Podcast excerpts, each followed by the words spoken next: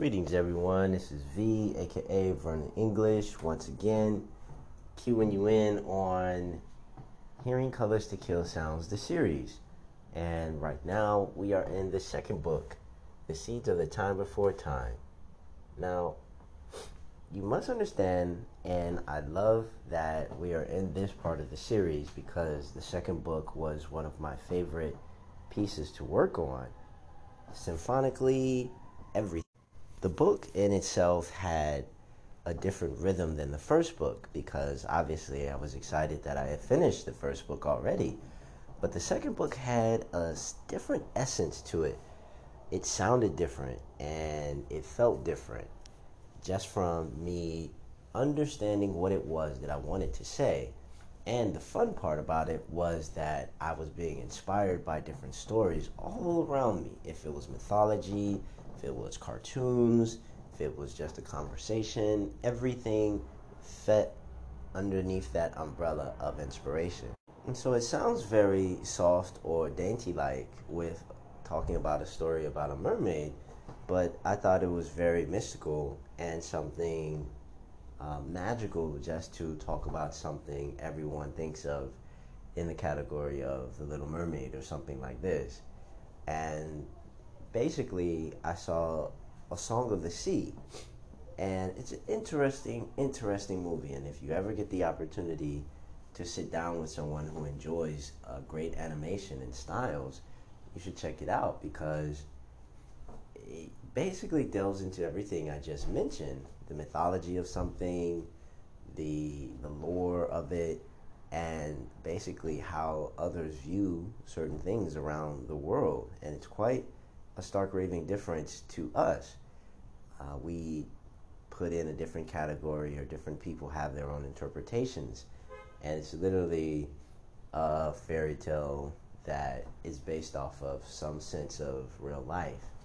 And so for me, I was like, yo, I, I want to make this one of those like wild journeys. And so while someone else is having a journey, such as the Green Kings and the Little Litigator, it could be something else. It could be like a parallel story, but a whole lot lighthearted. And this basically gives a cue in on or some insight as to how both of these stories will inevitably pan out or just meander through this entire series. Now, hearing colors, hearing colors to kill sounds is a never-ending story. Okay, by trade, and I always wanted that to be a juxtaposition that someone knew that they could always come back to the series, kind of like a comic book. The way these stories and series never end, and then writers from different walks of life can add to them. And for me, this is poetry, it's writing, and it's a mixture of both. So from there, you get a different frame of reference. And once again, I'm just excited that people, before I go into it, uh, like this content. And if you like it, hit the subscribe button. And thank you to the new listeners and the new listeners that will be uh, here later. And I appreciate you guys for checking out the material. Okay, back, back. Okay, so yeah, basically the characters and the inspiration was from, like I was saying, Song of the Sea. And not to ruin any of the story that the movie has, I just suggest that you go and check it out because it's really, really, really, really, really, really, really, really. I don't even have to overemphasize. It reminded me of some series that I would see online or even a cartoon from a different part of the world. And literally, that's what it is, but not an anime like, but the animation. And it inspired me to write my own. And that's inevitably what we're seeing. If you had, like I was mentioning, the Little Litigator and the Green King storyline, and they're going to see the, the ills of society and the worst things that man has done and to report back to this council meeting as to what they should do and go about and handling all of the Manfroids and the Fimulas on the surface world, which basically you can attribute to men and women. but one also understands that it is not so simple as to see something and have this sense of judgment about it.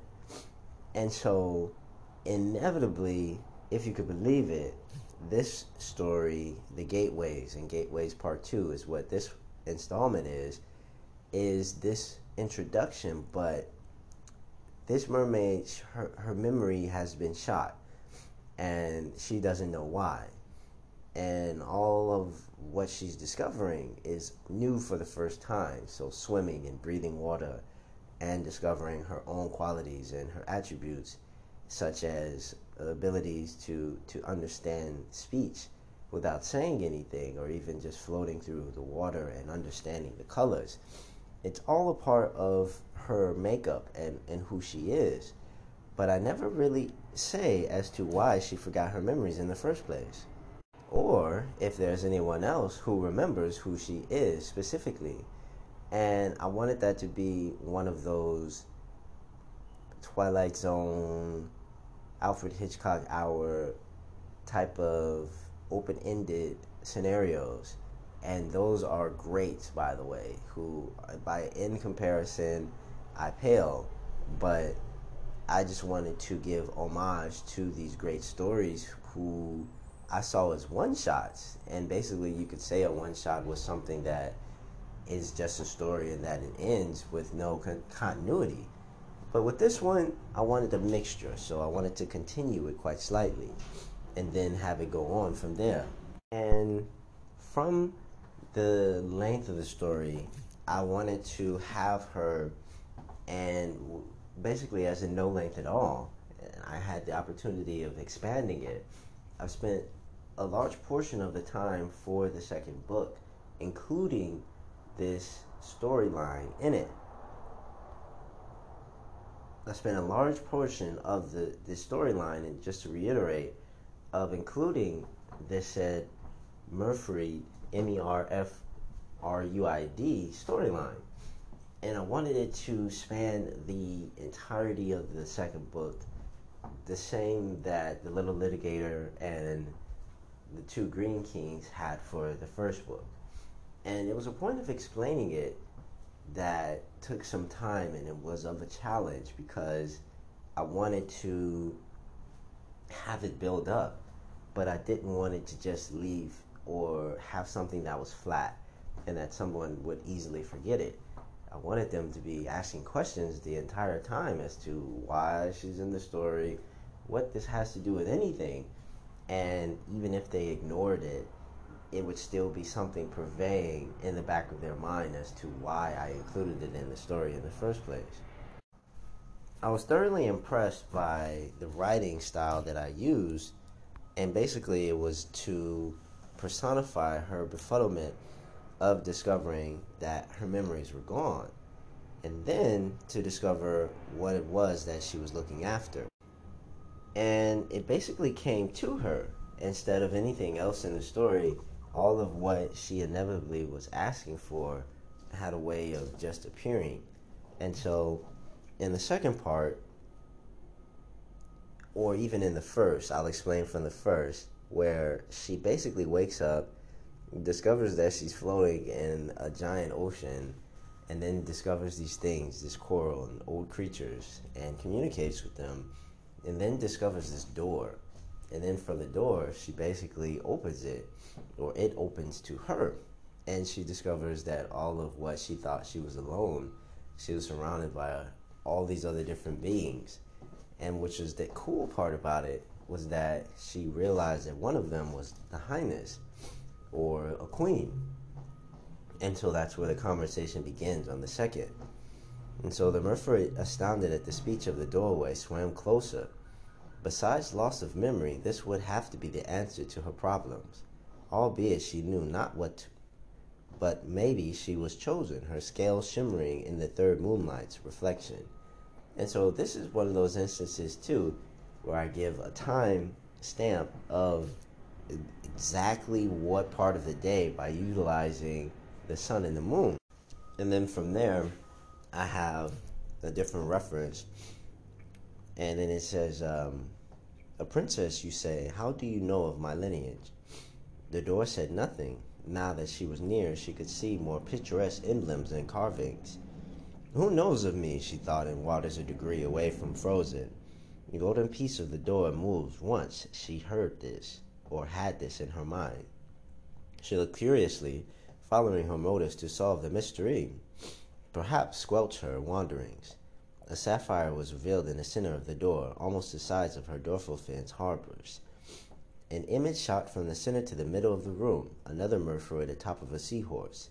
Father?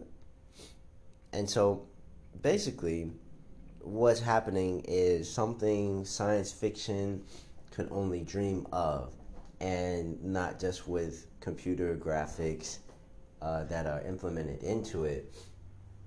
She basically has this conversation with the door that has opened before her. And so she got this vision of all these other different mermaids that were there, and they like shimmered like a mirage in the water and in the light. And that's why she called out to her mother, which was the Highness, because she heard a conversation that was being had. And so then she basically stands there, or rather floats there at the beginning, and this door speaking with her, and, and she's questioning. She's like, How do you know that she's a princess? And, and how would you even think of this? Like, where is these memories coming from? She doesn't even have her memories. And so, basically, following this mystery, uh, she discovers an image or a mirage that is shot into the middle of this room inside of the door.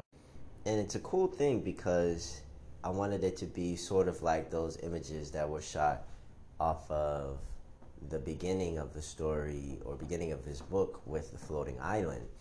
And those were just beams of light that were shot at their hands and then dematerialized them, very Star Trek like. But in this instance, it was something that was, if not just a magical thing of how it could flicker in a place devoid, usually of light, um, under no, under the water. Now, I'm not even scientifically inclined. Fair warning. That that's the heads up because I don't even know what part of the sea level that is. Uh, there's a certain part where water has the ability to diffract the light that it comes through it. And so it's not just so much light just going straight down, it has a way of just like becoming a wave into the point that the wave uh, reaches a point that it doesn't go down any further or is reflected back up.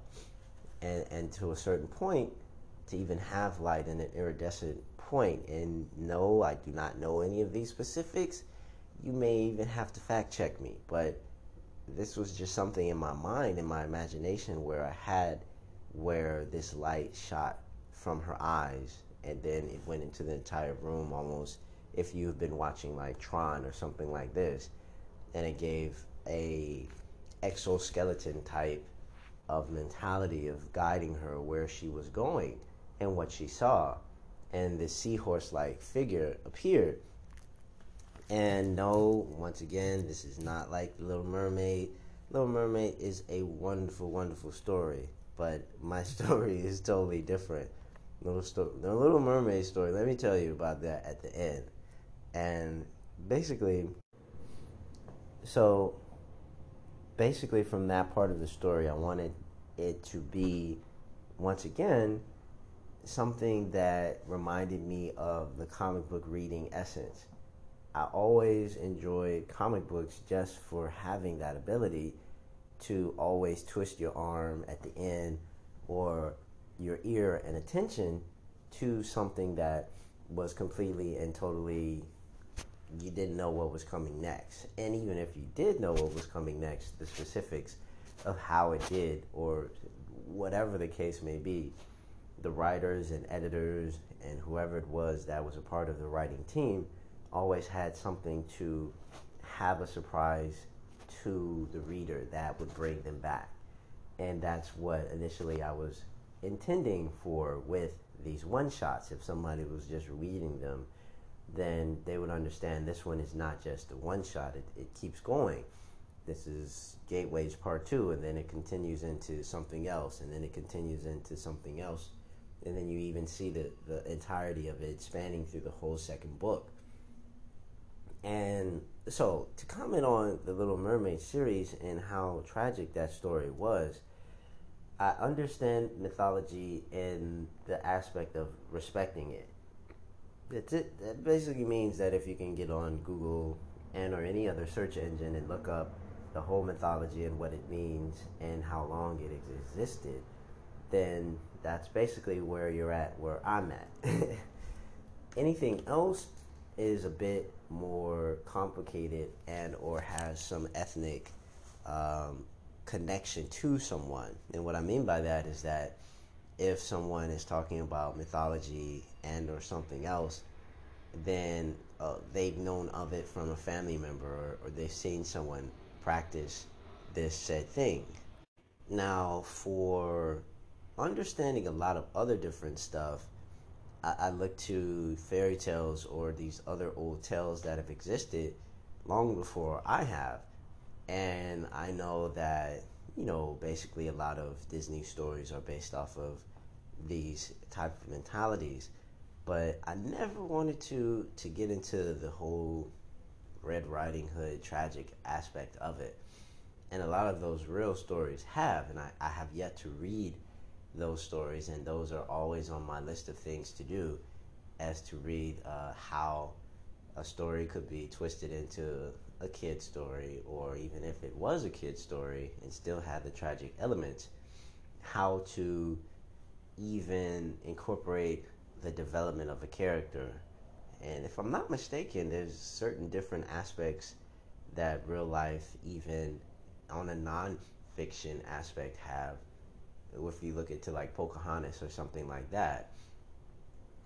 And I do, if I'm not recount having seen like two Pocahontas movies, one being as in when she left, and then two, and when she went to um, the modern world or something like this, and her marrying the guy. Or, I'm trying to remember all of it, but yeah, the the story or the real account of the Little Mermaid is similar, but I believe a bit more tragic in the aspect of the gentleman that she was in love with had left her or something.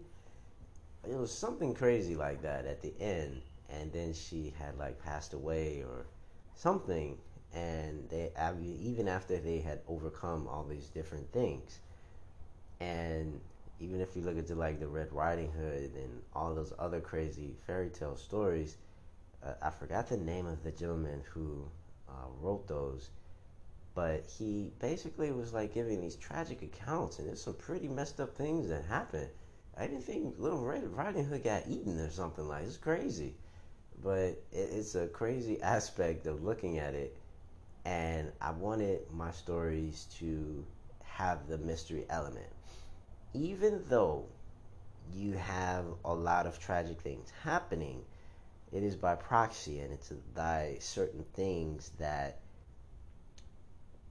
a character will overcome that and then continue on because it's not just the ending.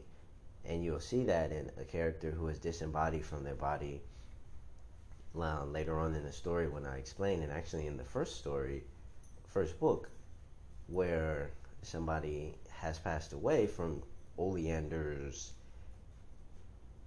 destroying the countryside type thing and in the fallout that person perished. And so then they, they go into a, a requiem for a dream esque uh, purgatory type of scenario and then realizing on the sixth sense type of mentality where they are are they asking or are they telling someone if they have passed away and so then they go through this self discovery phase. And that's pretty much the extent of how or what Tragic Heart and the story that I will include for now. Now, there are other things that I'm going to pepper in, but those are surprises and I won't tell just yet. But it's, it's a really cool thing because uh, a lot of people are dealing with so much in life, and that is this flow that they had, their jobs, their traveling, their interactions with others, and those are very real world problems. And I wanted to include non real world problems that were in the same category or vein of level of importance to these individuals who don't exist. Just to give a juxtaposition of first world problems to science fiction problems and how these science fiction characters are dealing with them. And this is the aspect of it. So I'm going to overhaul these next few installments. And the more you guys respond, the faster I upload. So just let me know. No, I'm joking. Um, yes, hit the subscribe button. Thank you, thank you, thank you. Really, really, I am truly. And the more you res- respond and the faster I upload, and I'm just thankful for you guys listening. Thank you for the new listeners. And I have more for you. And this is Gateways Part 2. And be looking to the next one for Lessons of the Moon. This is V, aka Vernon English. Peace, peace.